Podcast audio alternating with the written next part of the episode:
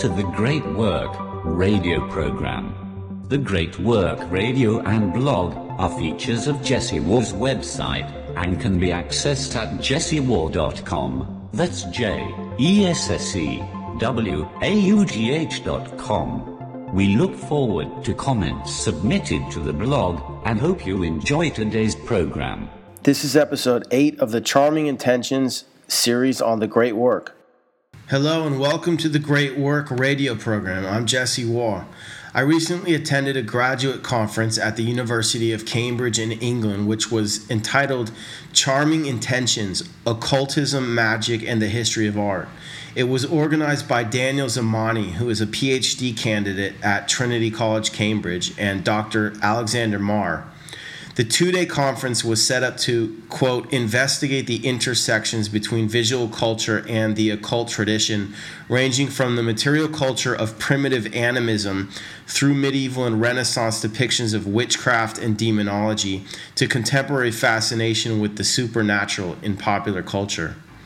It is a rare thing for the subject, which could be colloquially referred to as occult symbology, to be the focus of a scholarly conference at a top university. And as such, I was more than enthusiastic to attend. This and several following episodes of the great work feature rudimentary recordings of a number of the lectures. Please bear in mind that the quality of the audio is lacking, and also that the speakers refer to various images, icons, and objects which are not presented along with the audio. Most works mentioned should be accessible using an image search.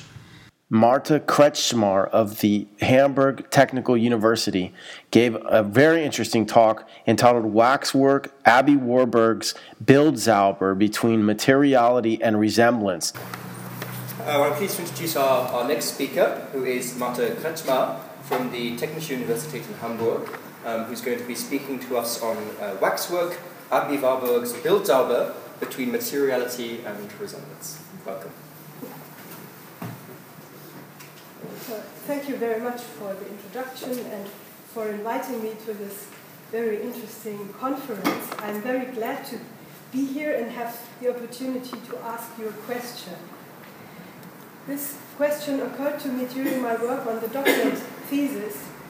I dealt with life-size waxen portraits of political rulers during the, uh, in the Kunst- und Wunderkammern during the 17th and 18th centuries. And my focus was on the effect of an illusion of presence and aspects of political representation. But I wonder more and more about the iconological quality of this puzzling So I um, firstly will give you a short introduction into the topic of waxworks and then give a, or try to give a more precise definition of the categories I am dealing with. And in the last step, I will introduce the idea of Bildzauber, image magic, and ask for its relevance in this special case.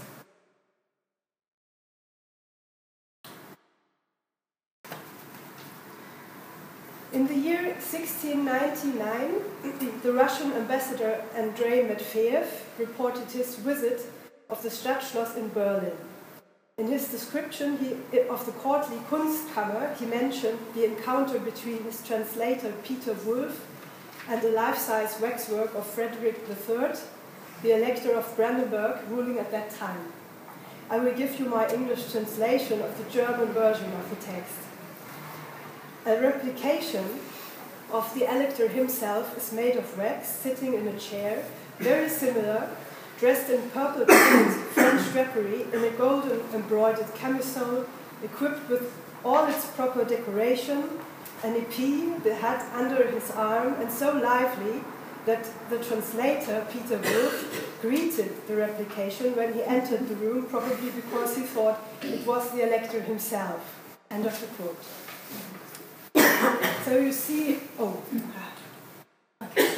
you see the photograph of this, this very figure as it was presented not in the Kunstkammer in Berlin, but during the 19th century and uh, still at the beginning of the 20th century in the Hohenzollern Museum in Schloss Monbijou in Berlin before it was destroyed during the Second World War.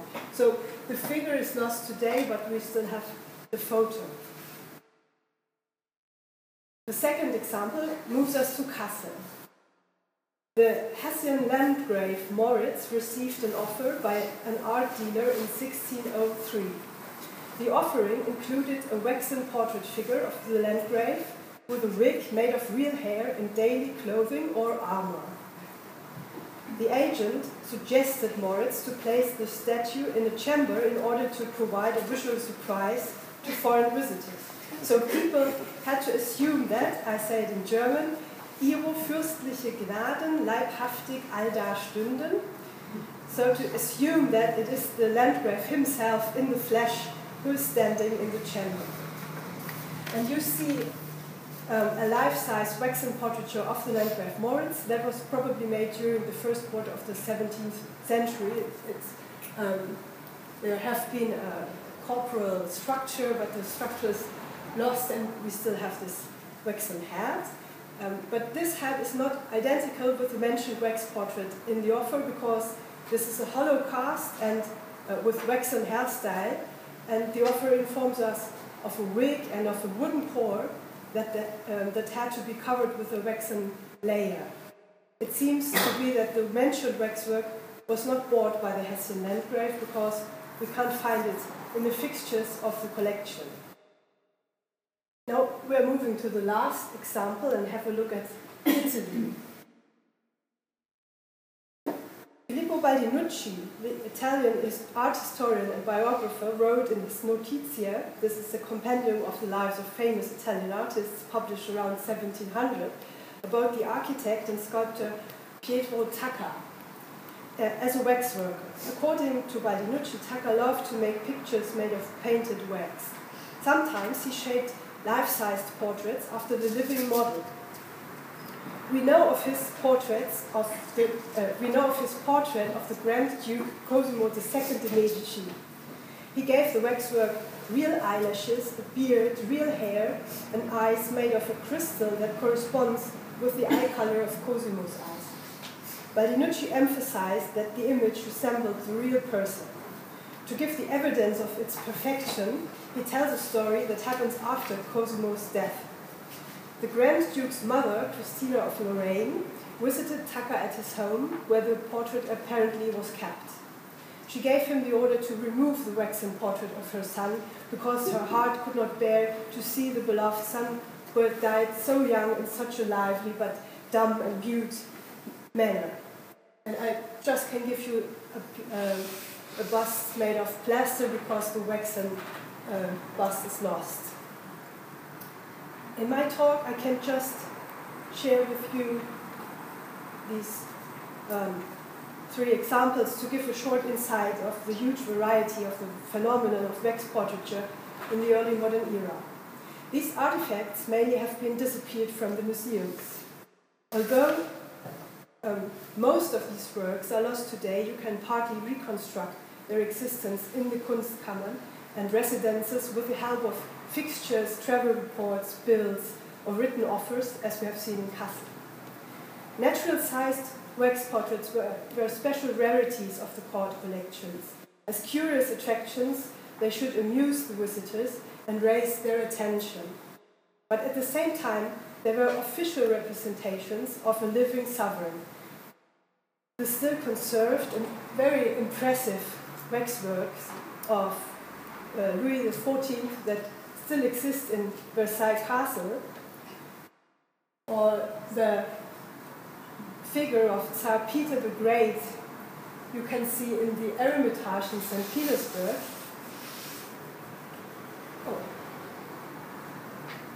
Or the portraits of the Danish royal couple Frederick III and Sophie Amalie at Rosenborg Castle in Copenhagen can give an idea of their serious character. And in my doctorate thesis, I've, I followed this official aspect and quality. The life-sized wax figure evoked a short moment of shock on the side of the beholder, raised his full attention and created an atmosphere of presence of the absent person that is depicted. This is a topos in, in art theory and especially in the portrait theory, but only the waxwork can make the beholder imagine he is really standing face to face with a with a depicted person. In some cases, as we have seen, the beholder even react, reacts as if, as if he would do in front of the real person. For example, to greet it, like the ambassador, uh, the translator of the ambassador in Berlin did, who we met at the beginning of the talk. When I discussed this topic with others, very often questions arose referring to concrete substitution and magical connotations of this puzzling materiality or figures. Why should one choose an ephemeral material for continuous representation?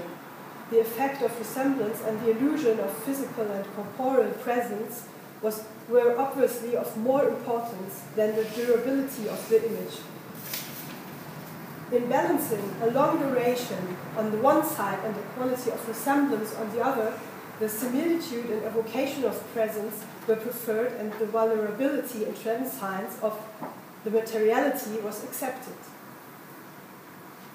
In his study, The Power of Images, David Freedberg formulated the striving for resemblance, as he calls it, and the wish to produce someone or something again as the underlying drives for making these images. Amongst other arguments, Freedberg based his assum this assumption on the play Alcestis by Euripides. Admetus, the king of Thessaly, says to Alcestis, Alcestis his dying wife, I will quote, represented by the skillful hands of a craftsman, your body will be stretched out in the bed and I shall fall down beside it and throw my arms around it, call your name, and think I hold my dear wife in my arms, even though I do not hold her. End of the quotation. So, in these lines, Freedberg saw a correlation between resemblance and efficiency. I will quote his argumentation. If the soulless Admetus seeks could be provided by a mere symbol of, say, one or more of his wife's qualities, then he would not need to speak of the skillful craftsman. So this, I think, is a very strong argument, but I agree with his following points. I continue to, I continue quoting. But he, he, Admetus, wants to embrace an image that reproduces her as she was, as if she were alive. The only substitute for the dead in instances like this is resemblance to the living. When Admetus embraces the skillfully wrought image, he can imagine her there. End of the quote. So Admetus does not seek for something that symbolizes the former existence or nature of his wife, a ringlet or a silhouette, for example. He desires her full corporeal presence, a corporeal substitute evokes the desired emotional and sentimental reaction, although he knows it is just the illusion of her presence. Freedberg explained the wax and its obvious striving for resemblance with emotive and sentimental categories. Death and life can be connected and bridged by images, and indeed, waxen figures and death masks did play an enormous role in funeral traditions but this could not be the topic. Here I can just show you this antique waxen full, full face mask of a young man that was found in a grave near Naples. How old is this? Um, this is from the um, antique Roman um, um, Kaiserzeit, time of. Oh, That's First century. So, um, Yes. so, so it's an early imperial. Yeah. Augustine.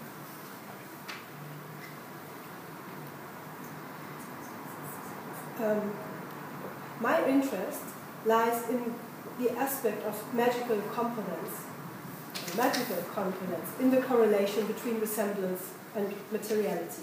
Freedberg thought this aspect, magic, was not needed to explain the powerful effect on the beholder. Admetus admits that the image of his dead wife is just illusory. The artist who, who has figured the corporeal substitute was not a demiurge or a second god or something like that. He was a skillful craftsman. For Freedberg, only the resemblance to a lost or absent beloved person, a friend, a lover, the mother of Cosimo II, the Medici, and so on, enables the portrait to function so successfully. The emotional binding of the beholder causes its power. Dealing with life-sized wax figures is not only a question of form in between the epistemic bipolarity of absence and presence, or just a question of reaction of the beholder. it is also a question of the materiality of these images. I wonder about the iconological role and connotation of wax in this context, and this is the open question. How could the aspect of the material be strengthened in the analysis of uh, this special portrait genre? Is it possible that these waxen portraits in the Kunstkammern had a kind of binding power through their cons consistence beyond the emotional effect and compensational function in psychologically or socially weak situations of mourning or desiring? The Kunstkammer and Chamber of Curiosity is a vital and emboldened place full of objects taken from life, testifying the wonder of creation. And wax was not used only for refugees or death masks in funeral rites, but also as a healing substance and medicine in ointments or for swallowing. It played an important role for magical practices as melted elixir, as nuggets, or figured in amulets or as little puppets for harmful spells, for helping charms. It was thrown in water pots for predictions and so on. We know that from various sources since antique times, for, example, by Virgil, Horace, Ovid, or to mention an example in the early modern era by Paracelsus for the med medicine sector and many more. It was and still is an important material in religious practices and rites for sacrificial offerings. In our day, we still know the symbolic meaning of the candles as a light, but also as a material donation in churches, as baptism and Easter candle during the Advent or Christmas time, uh, Christmas season, for example. Here, wax received its valuation as a product of bees, of the bees.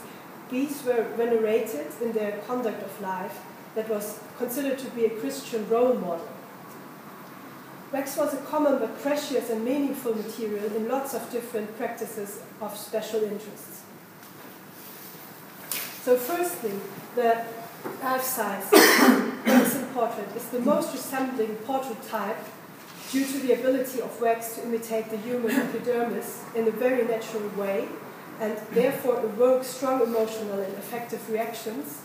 And secondly, wax is iconologically connoted and semantically loaded with uh, metamorphic vitality, magical power, and religious spirituality. I wonder how to get these two fields together. Um, a correlation between resemblance and materiality can be found in the very inspiring and profound essay Portraiture and Florentine Citizenship, Aby Warburg, published in 1902.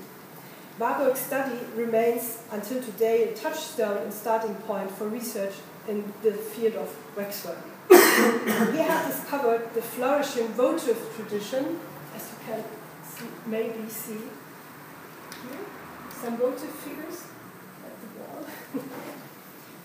the votive, uh, the waxen, uh, he discovered the waxen votive figure for studies of art and cultural history and connected it with the Florentine culture and portrait tradition during the Renaissance. In his essay, he compared the quite self-confident portraits of Francesco Sassetti and his family and friends in the Sassetti Chapel in Santa Trinita in Florence, and the life-size votive figures that were presented in the pilgrimage church Santissima Annunziata in Florence at the same time. So you see here in the front these self-confident portraits And all the votive figures in Santissima Annunziata are lost today, so I can just give you this, um, this picture of votive figures in Santa Maria del Grazie near Mantua. Mantua. And these um, votive figures are still there today. Warburg claimed that in contrast with these presumptuous puppets or dummies, the just painted portraits in the Sassetti Chapel seems to be a relatively discreet approach to the divine. In general, votive figures were donated in thanks after a survived threat or disease or after a fulfilled wish. This was a popular custom, not only in Florence, but in lots of European pilgrimage churches. Um, the votive essentially is a donation of the material. The form basically is the, indicate, the indicator of the occasion. So you have, um, I hope you can see this waxen hand, um, and this is a sign for the healing of a hand disease, for example, or you can see votives uh, made of other materials like metal, plaquettes, and you have here these uh, eye, eye forms. This is the signal for the healing of eye disease and so on. So it's a very simple system. Privileged people were able to donate a waxen figure in their own weight and size, marked with their own facial characteristics and vested with original clothes of the votant. For example, Giorgio Vasari mentioned three fi votive figures of Lorenzo de' Medici, who survived an assassination in 1478. One figure was vested with the clothes, clothes of clothes Lorenzo wore, had worn at the moment of the assassination. It was brought to a church in Via San Gallo.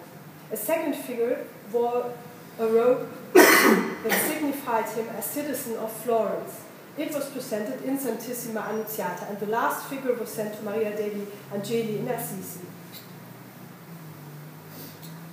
So here we have a clear correlation between resemblance and materiality. The votive is a donation of the material, the form basically is the indicator of the special occasion.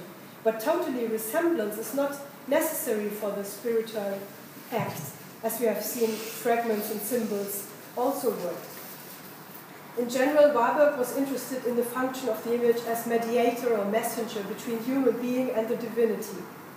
Images were and still are comprehensive forms to converge, as he calls it, comprehensive forms to converge or to participate with the divine. In the European votive tradition, Warburg saw a basic and ineradicable religious human instinct to get closer with God. For Warburg, the votive cult is Bildzauber, image magic. It is an expression of the belief of the effectiveness of special images.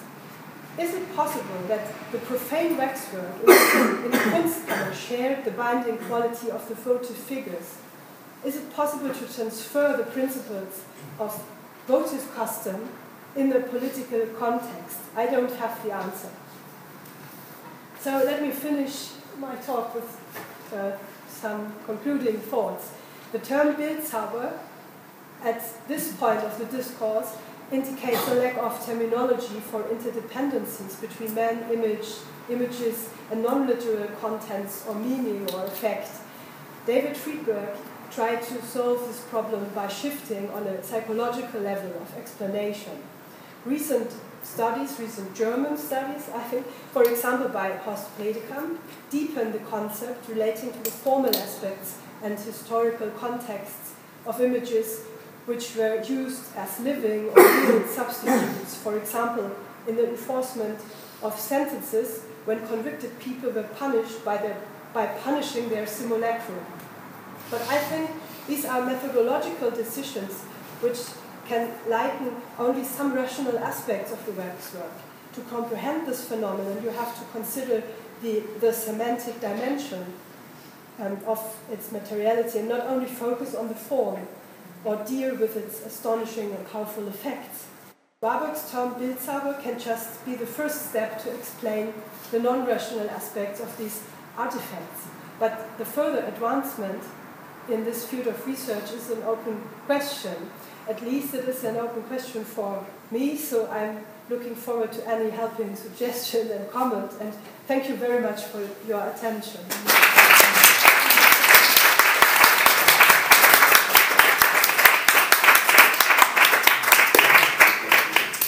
Thank you very much, uh, Martin, for a very interesting talk. I'm going to take the chair's privilege and ask the first question, if I, I may. I appreciated the way that you placed waxworks in, in multiple contexts. But there's, there's one additional context which surely is, is significant, at least for the earlier waxworks up to about 1650, and that's Aristotelian understanding of, um, of the relationship between form and matter, which is, of course, described as uh, an impression in wax. So, so, so, so wax as, as a, the, the, the most obvious uh, you know, topos for understanding wax in the early modern period is an Aristotelian one, and I just wonder what you think about that in relation to the, the, the Kunstkammer in particular, which is often you know, uh, an expression of other Aristotelian notions. So this is a path I, I strengthened in my doctorate thesis because in the Aristotelian and Platonic thinking, wax is the material for um, me memory, to uh, like a, a, um, a into wax. my, a, a seagull walk, this process. Yeah, yeah. And um, I argument that these figures um, have to, to raise the attention of the, of the beholder, of the visit, visitor of these residences, and stay in memory. This is the, the main uh, function of these figures. But um, I think this is this could be only one one aspect of the answer. Thank you for these fascinating and creepy images. Um, Alfred Gell, or Gell, whose name I always mispronounce, has a very interesting theory um, about the idea of technology and enchantment, and the idea that objects might, especially in an anthropological context where they're not figurative, um, have a sort of power because of the technology it takes to build or create them. And I think you touched on this in your materiality section. I'm wondering to what degree your idea of Bildzauber might have to do with this argument. Mm. Could you repeat the argument, please? I'm sorry, that was a bit confused. Um, there's this idea um, that an anthropologist and art historian has proposed about the idea of the technology of enchantment. That in some ways, um, technology is itself enchanting rather than art. Like that is the process that it took to make this, this creepy elector is in fact what draws us into him, the complexity of it and not so much the art itself, the, the idea of the technology behind the material. Well, I think the idea of Warburg's Bildzauber is not very, uh, not very sophisticated concept. He just want to express or find a term of this um, moment, uh, this effect of being uh, expressing a wish or something like that. I don't know. I, I, don't get the, your question. I think um, it's not connected with a question of te techno special technology or some object. It's just the, the acting of of giving something in order to receive something from a, from a divinity. Yeah, I mean, maybe we can talk about this after, but it's sort of like a technical outlaw or something. Mm -hmm. Um, this is just a suggestion, actually, since we were talking yesterday on, on Max's work. There is a, a book that's been published just uh, maybe a couple of months ago or this year, you know, by Donald Preziosi and Claire Farago. And as you know, um, he works in modern and she works in early modern. And I cannot remember the title of the book, but she talks about the ex votos and the process of wax, and she discusses it in, in the context of indexicality, of Peirce's indexicality. So I thought that that might be something perhaps to also look at in case it might add um, a different dimension in thinking about how these images might transfer from the ex voto sort of um, approach to the political mm-hmm. arena, you know. So that, yeah, just a, a suggestion, nothing, Thank you nothing else. Prezio, Preziosi. Yeah, Preziosi and Claire Farago. Yes. Thank you. Mm-hmm. Yes, at the back of the. Uh, I'm wondering whether you know there is any evidence that these persons uh, have uh, donated any any ex voto, or did they practice this thing, or that's the only evidence when they were connected to this organization? Or, mm. I think uh, the Elector of Brandenburg was a Protestant. This is one of the, the next problem I, I see to transfer this votive tradition to political context. As a Protestant, I don't know if there is any votive cult. No, not at all.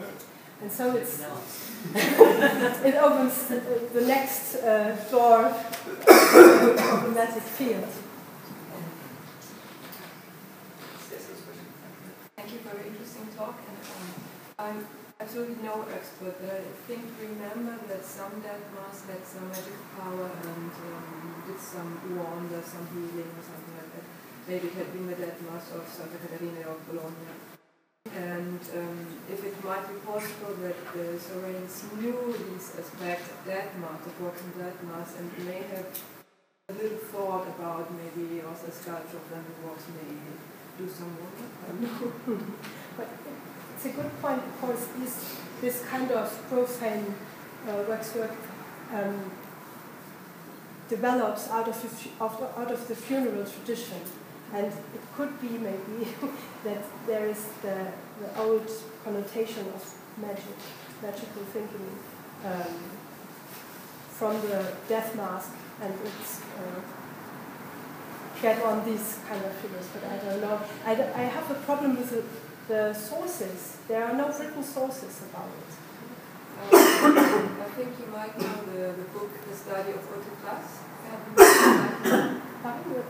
Fern und nah zum Leichnam von Otto Klass. Ah, Otto Klass, yes, yeah. I think you would know that. And um, if there's any example of the death mask doing some wonders, it is there in the study. Sorry, just one, one last question. Um, I think there might be a line here in Christian theology about the necessity for the body to survive after death because um, this is something we all forget that we're all supposed to be resurrecting at the end of time physically, not just spiritually. This is a very embarrassing aspect of church doctrine. But you, they, they, they were very, very careful, of course. Uh, they were really worried at this time what would happen to bodies that had been devoured by fish and were now in bits or you know were lost somewhere at sea and maybe could never rise, would that person be able to resurrect? Because at the end of time, you had to get your physical body back again. It's something that um, Christianity inherited from Judaic tradition. you can find those passages in Isaiah about the resurrection of the body. So, in some sort of way, this might be related to this anxiety about resurrection as well, that you had to have a perfect body somewhere, even if it's only a simulacrum or an index. That was a really good point that was made there. It would be indexically related to you, just in case your own body survive. I mean, they went to extraordinary lengths to kind of keep the body. If you died somewhere, and the Germans were fond of this, far away, say from Germany, hmm. they would boil, boil your body up, get rid of the flesh, and bring your bones back again, or they'd pickle you and hmm. bring you back hundreds and hundreds of miles, pickled in brandy, so that they could keep the entire body. Because this would be sort of like a spare body, so you could resurrect. So it's the wish to stay on earth. Yes. But I think that was more of a Catholic Crusades yeah. practice. I don't, I don't know that like a German Protestant in the spirit of, you know. And the problem that is, of course, yes, pointed out, this is highly ephemeral material. So if you, you know, it's, it's, it's not a very stable material. So if you want to have something that's going to last until the last trump, wax probably isn't the material you're going to use. It's the ne- next closest thing to flesh because it is an organic material and it is flesh-like, and you can give it a resemblance, much more so than in bronze or in stone, which are not organic and are not fleshy. I mean, wax is, is fleshly, and this is Christian doctrine right to the present day in the Anglican Church and in the Lutheran Church and in the Calvinist Church. Mm-hmm. And in England, you are not allowed to be cremated until the early 20th century because it would destroy your body and you could not resurrect. So it transcends the Catholic Protestant divide because it's a central part. This is what Christ died for, so that everybody could physically resurrect. Okay, I think uh, we uh, go through for coffee. Let's thank our two speakers again for a wonderful.